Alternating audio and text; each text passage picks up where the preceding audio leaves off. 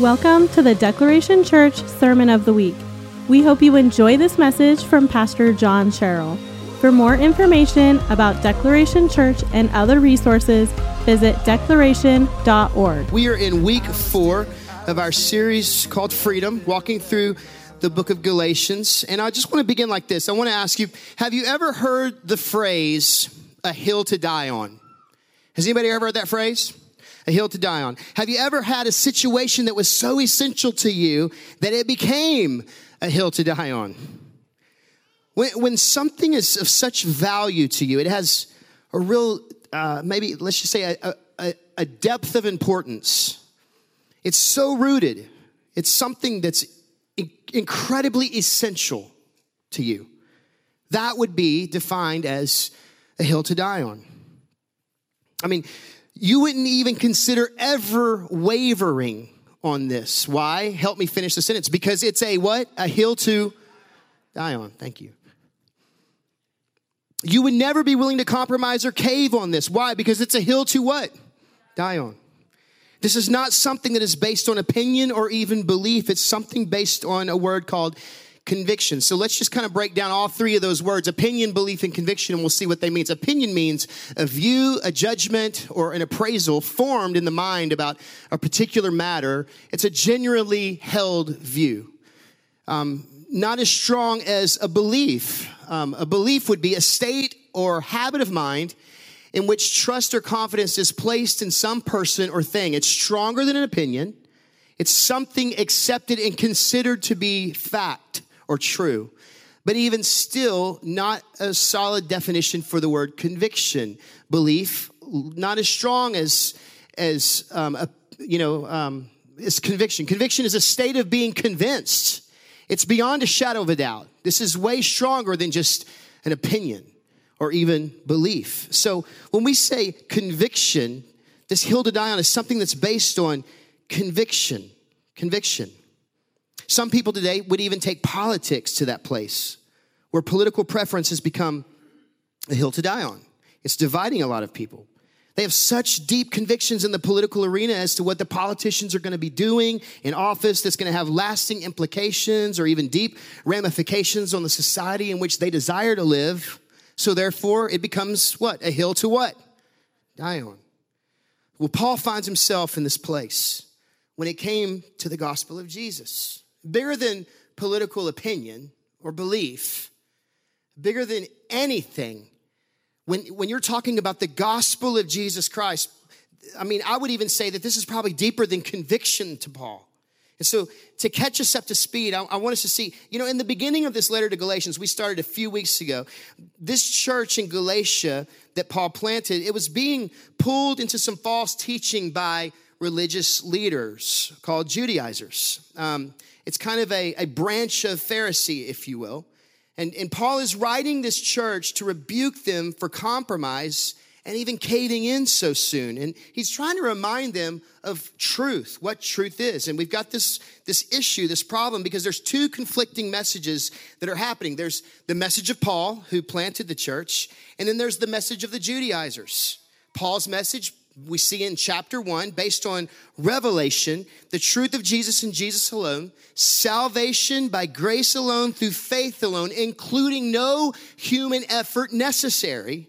And well, let me say it like this. A friend of mine named Tullian Tchividjian, he, he, he says it this way Jesus plus nothing equals everything. This is a great simpleton definition of even Paul's message, the gospel that Jesus revealed to him. It's Jesus plus nothing else, no human effort involved. It was all him. So salvation by grace alone through faith alone. Jesus plus nothing equals everything. Versus the message of the Judaizers. Yeah, go ahead and have Jesus, but also keep the law. Salvation by works, inclusive of tradition, human effort, which is Jesus plus law and tradition would equal, I, I don't even know what. So I said manipulated gospel. It's a man made manipulation of the gospel. Paul is, he's at a critical juncture here, and this is indeed a hill to die on. He, he's not fighting for just his personal opinion. He's not fighting for tradition or his, his, his personal belief. He's fighting for the truth of divine revelation. I mean, this is beyond opinion and belief. He is convinced beyond a shadow of a doubt. There is deep rooted conviction in this. Why? Because of the revelation of Jesus himself. We saw in Galatians 1.12. It says that it was revealed to him by Jesus himself. Jesus changed his life. And Paul's life, as he knew it, was totally interrupted by Jesus on that trail to Damascus. We saw that a couple weeks ago. And, and even as I said last week, you know, interruptions with Jesus bring more than just inspiration. inspiration. When your life gets interrupted by Jesus, your life gets changed by Jesus.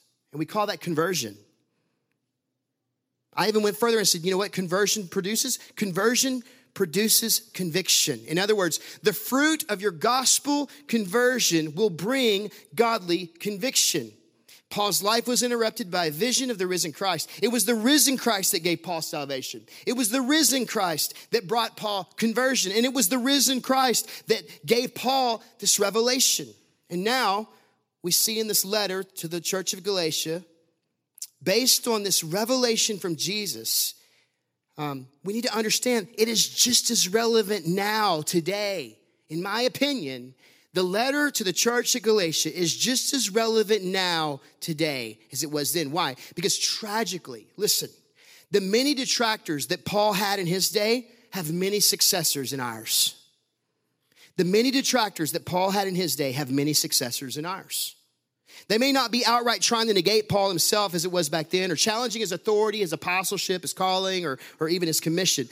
But the spirit of religion that was manipulating Paul's message most definitely and defiantly still exists today, doing what it can do to continue to try and twist truth into a false gospel narrative. This is what these first few chapters of Paul's letter is all about. Paul's encouraging the church. We too need to be encouraged today, and I believe that. Listen, it says, the message or gospel Paul declared was a message divinely delivered by Jesus himself. It's trustworthy. We can, we can put a, a flag right there. It's a hill to die on. Everywhere that Paul went, everything that Paul did, he was constantly being inundated by false teachers, doing what they could do to discredit his message and challenge his authority. As soon as he was proclaiming the gospel and planting a church, false teachers arrive on the scene to try to pervert it. But Paul would never compromise and Paul would never cave in. So as we pick up in chapter 2, it's important to know one way that false teachers of Paul's day tried to undermine his authority was to hint or sow seeds that the gospel Paul proclaimed was different than even that of Peter's. It was different.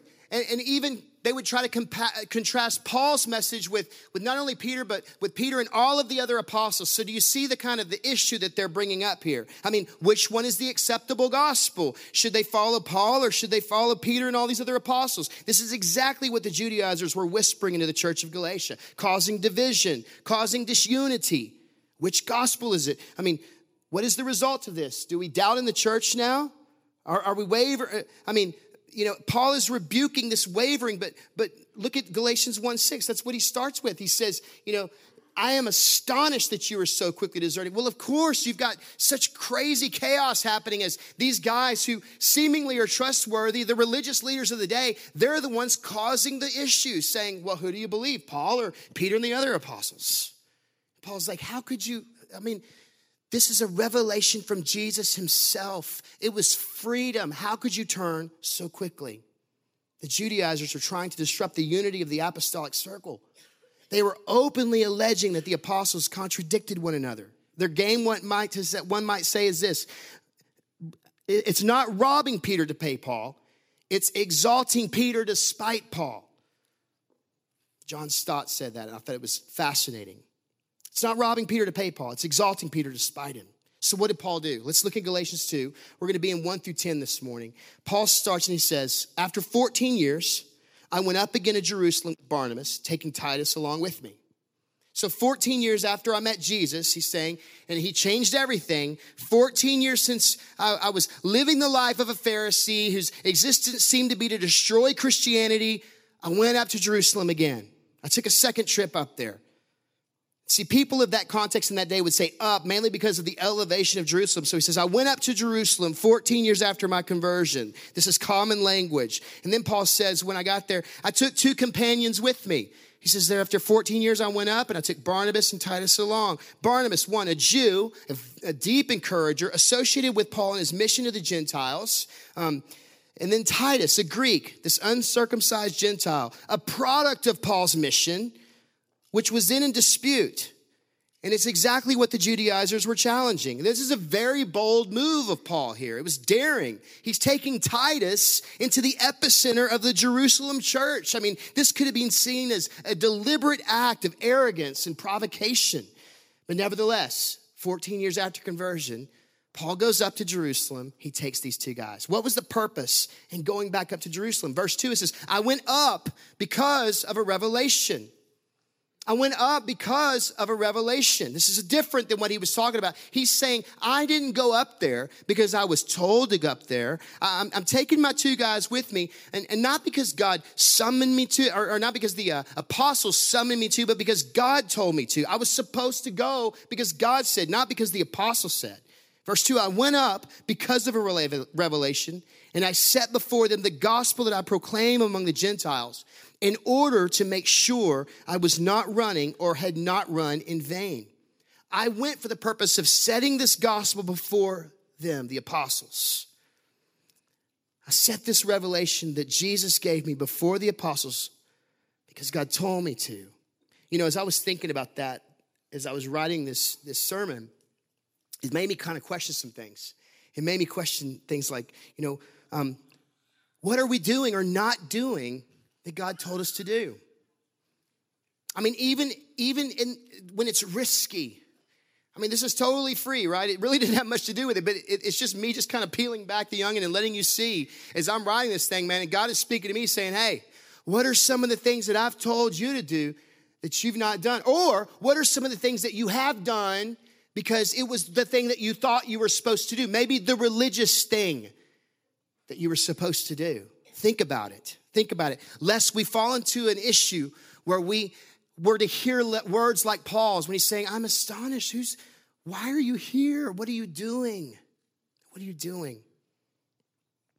So, because of the confusion being caused by the Judaizers, calling into question the possibility of these two gospels, Peter's version and Paul's version, Paul goes into this private meeting with the apostles. Not because he has to, because God told him to. Verse 2 again says, and I met privately before those who seemed influential. I went and we met because of a revelation, and I set before them the gospel that I proclaim among the Gentiles in order to make sure I was not running or had not run in vain. Don't be mistaken, church. I want you to hear this. Don't have any, any thought of, of, of thinking that Paul had any doubt about his gospel message to the Gentiles. There was no doubt in his mind. He needed absolutely no reassurance about what he was called and chosen to do. He needed no reassurance about the message that he had been proclaiming already, don't forget, for 14 years. I mean, he is 14 years deep into preaching and ministering to the Gentiles. He's got a product of that ministry with him in Titus. Imagine at this point all that Paul had seen and all that Paul had done. His meeting with the apostles was not for validation of the revelation that he had with Jesus, but more for confirmation and unification so that the people would stop living in confusion.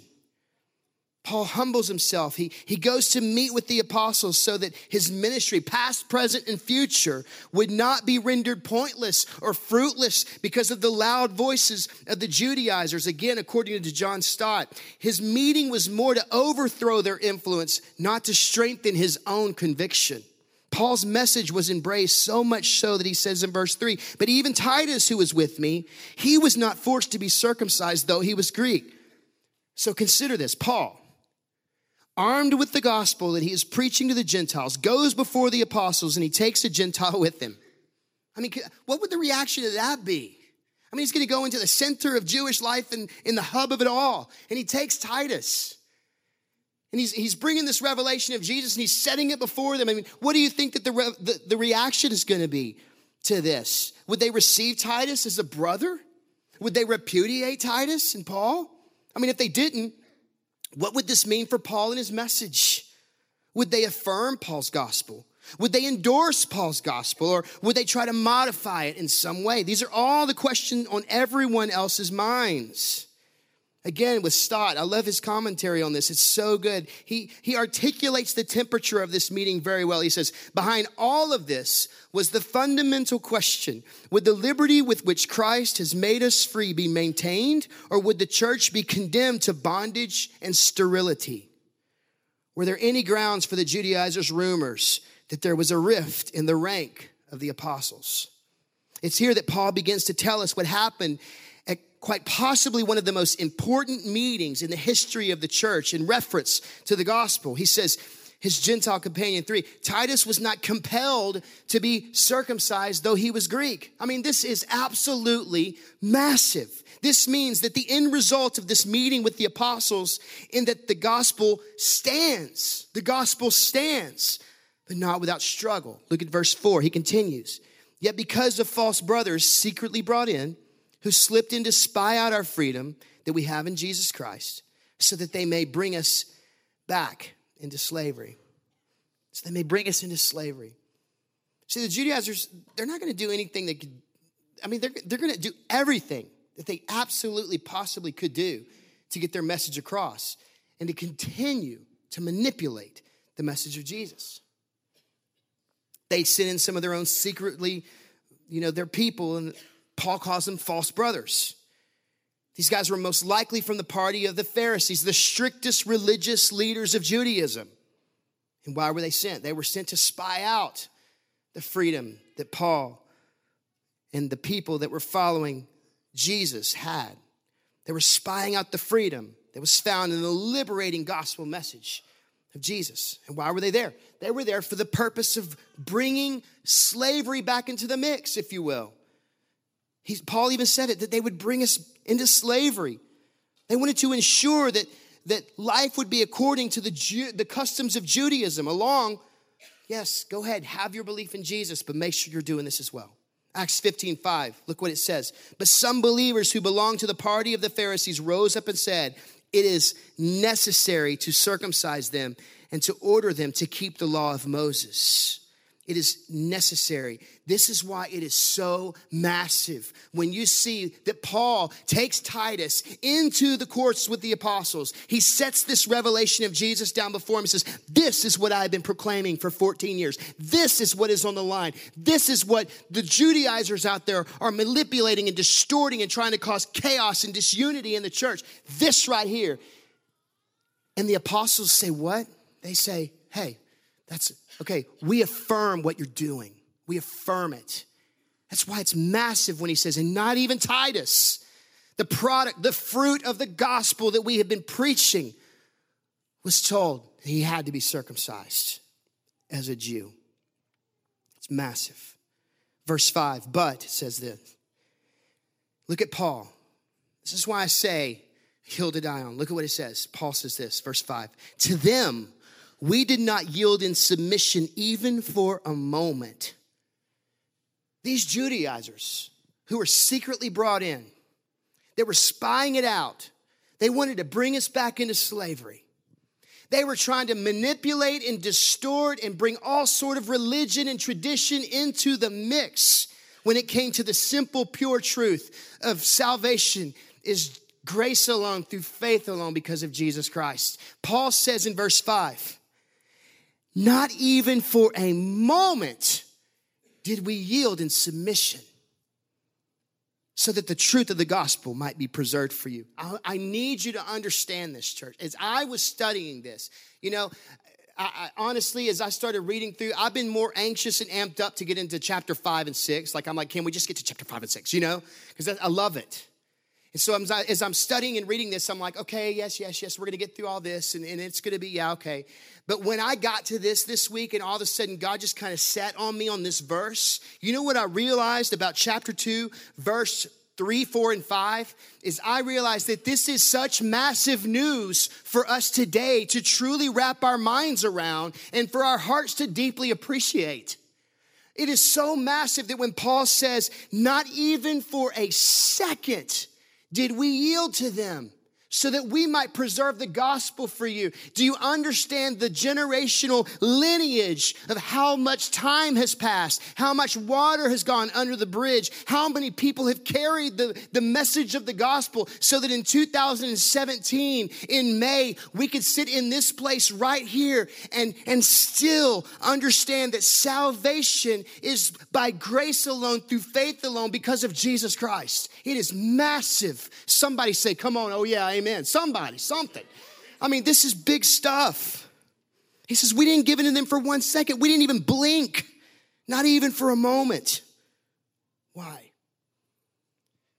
So that the truth of the gospel might be preserved, so that the purity of this message and mission of Jesus would be preserved for you for you out of a deep love for Jesus and you. Paul says, We did not yield. We did not surrender. We did not compromise. I got to be honest, when it came to that, we did not surrender. I'm an 80s baby, right? Like I was raised in the 80s, and that Corey Hart song kept playing. Never surrender your love. I was trying so hard to figure out a way to make that illustration. Y'all have no idea. I spent 20 minutes going, Surely I can make this happen. I just want to play the track put my sunglasses on. I wear my sunglasses. Come on, somebody. Some of y'all did sixth grade slow dance to that. I know what's up. I know what's up. Yeah, that has nothing to do with this. All right. Out of a deep love for Jesus, Paul says, Man, I did not yield. I did not surrender. I did not compromise. We never caved, not even once, not even nearly. Too much was at stake, too much was on the line. You, your family, future generations of your family, future generations of the church. Man, this is so important. It's so important. The gospel, preserving the purity of the message and mission of Jesus. No compromise, no caving in, not even for a minute. This is a hill worth dying on because ultimately your life was a hill worth Jesus dying on. This is massive. Not even for a minute. Paul goes on more about the meeting, verse 6. And from those who seem to be influential, what they were makes no difference to me. God shows absolutely no partiality. Those I say who seemed influential added nothing to me. Those last four words are big. They added nothing to me. I did not require their validation to my revelation. I desired unity. I desired the purity of the gospel to be recognized. I desired the preservation of the gospel message. I desired an acknowledged accountability, but I did not need their validation. And yes, in the old system, maybe, maybe we needed that religious validation. No, no, no, no. The only validation we need is grace alone through faith alone because of Jesus Christ. But you know what? Because of the unity of the church, sometimes unity calls for accountability. I might say it again. Because of the unity of the church, sometimes unity calls for submission and accountability. His submission was not because he had to, his submission was willful. I choose to. I will come and humble myself. I am going to come to your place and I'm going to lay this message down before you. I don't need your validation. God shows no partiality. You may seem influential, but the only one that I'm here to please is God Himself.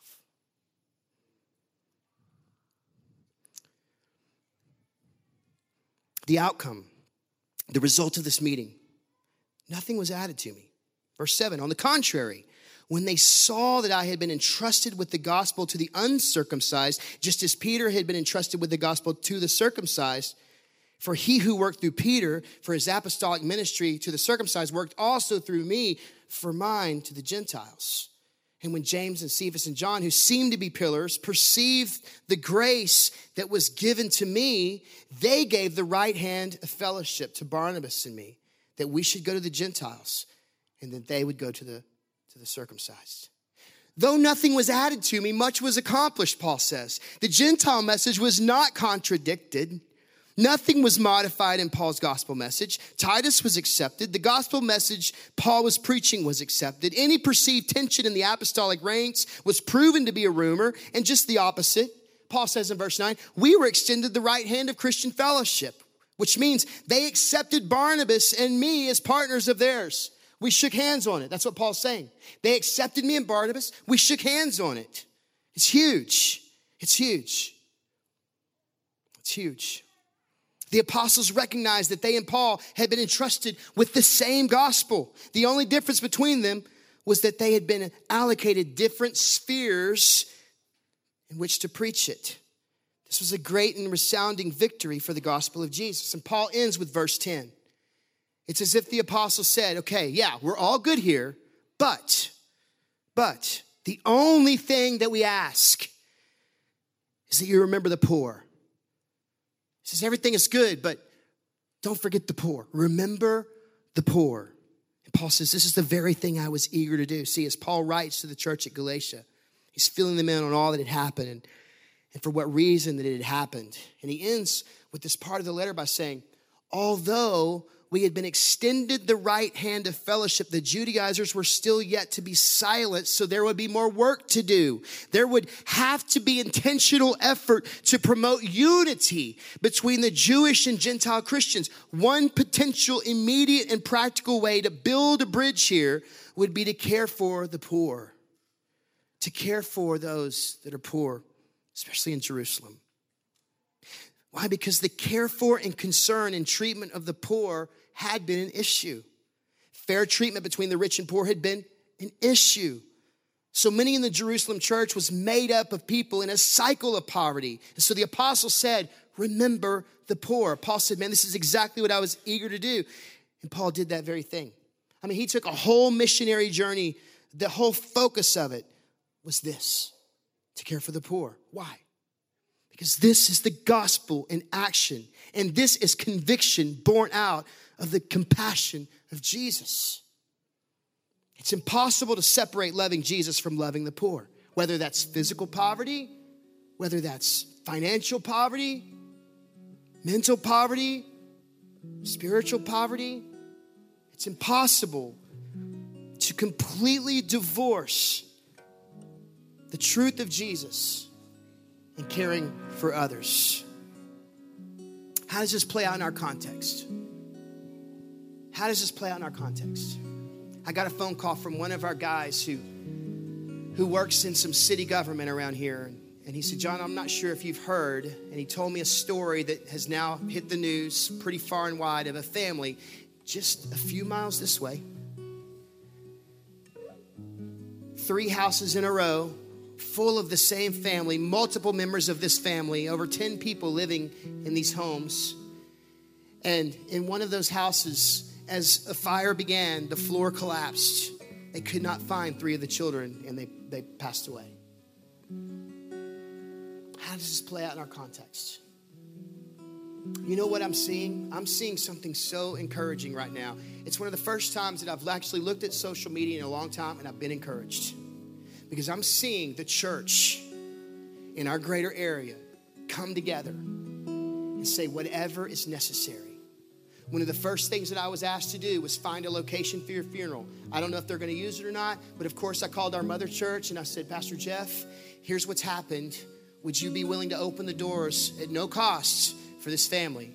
And immediately he texted back and said, Whatever they need. Whatever they need. You know what that was to me? That was just another affirmation of when the Lord says, to do something, the church steps up to do it. Why? Because we have a privilege.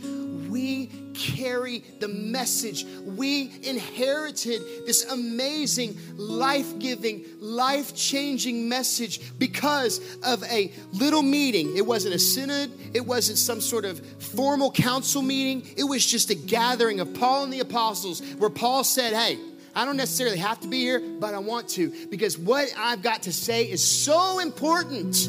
It has ramifications worldwide for the rest of time as it ticks this way. And we need unity. The church has to be unified because of situations just like we're seeing this week. I was also encouraged. I saw a GoFundMe floating around, and I'm going to find it and I'm going to post it on the declaration Facebook. Facebook.com slash declare him. If you feel led to partner in this don't do it out of obligation. Do it out of the opportunity to just carry the gospel in some way. Sow something into that and let's bless this family.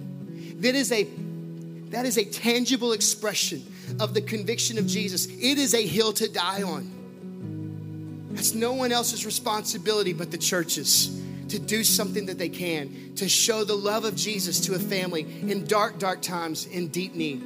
I was also encouraged because not a week ago, not even a week ago, dear friends of ours at Crossroads Baptist Church was out there in that community doing a, a musical with them. And they met these children who passed away. So they're active. Our mother church, Woods Edge, is active. We're active. The community is active. It's just a tangible expression of what happens when conviction is born out of the compassion of Jesus because of this life changing, life giving message called the gospel. The gospel. Let's pray together. And as we pray, I'm going to ask you some questions. What gospel are you living by? Is it God's grace, your goodness? Is it Jesus plus nothing equals everything, or is it Jesus plus your activity, your works? The stuff you can do, the money you can give? Are you moved to do something even small for this family?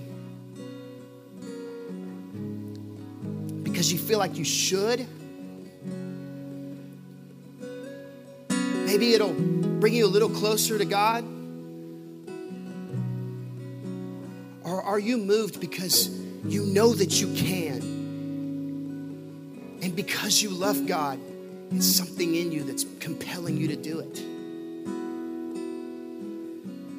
Can I tell you something, church? Your activity is not a prerequisite. Your activity in Jesus is out of response.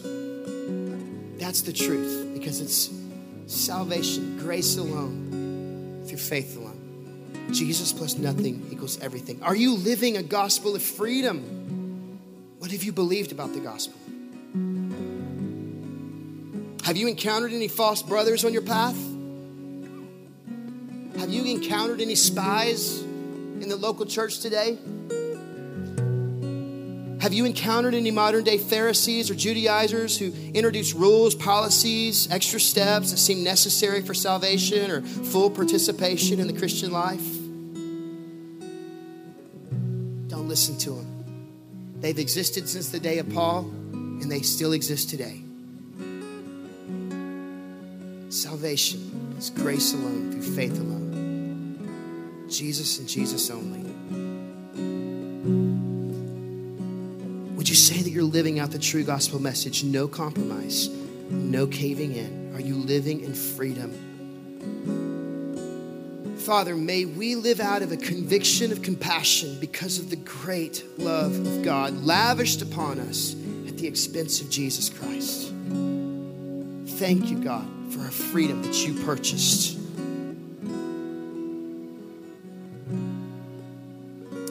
To us this morning. If you're in this house this morning and, and you know that, man, that's what you need, you need the love of Jesus. Maybe you've done religion, maybe you've done church, maybe you were raised in a beautiful expression or tradition of something about God, but today you want to know God personally, intimately for yourself. I'm going to invite you. It's just really simple. The word says, Call upon the name of the Lord and you will be saved. It could be as simple as you just even simply saying, Jesus, I believe you. I believe you, and I want to know you. I want you to take over my life. And the Bible says, because of the cross, He forgives you of sin. So maybe you would even say, Thank you for forgiving me and making me brand new. I want to be your friend. And when we do that, we pray in Jesus' name. So you would say, In Jesus' name. Amen. Amen. Listen, church, with your eyes closed for just one more second, if you've said that prayer this morning, would you simply lift a hand so I can see you, so I know who I'm praying for this week? Anybody? Anybody?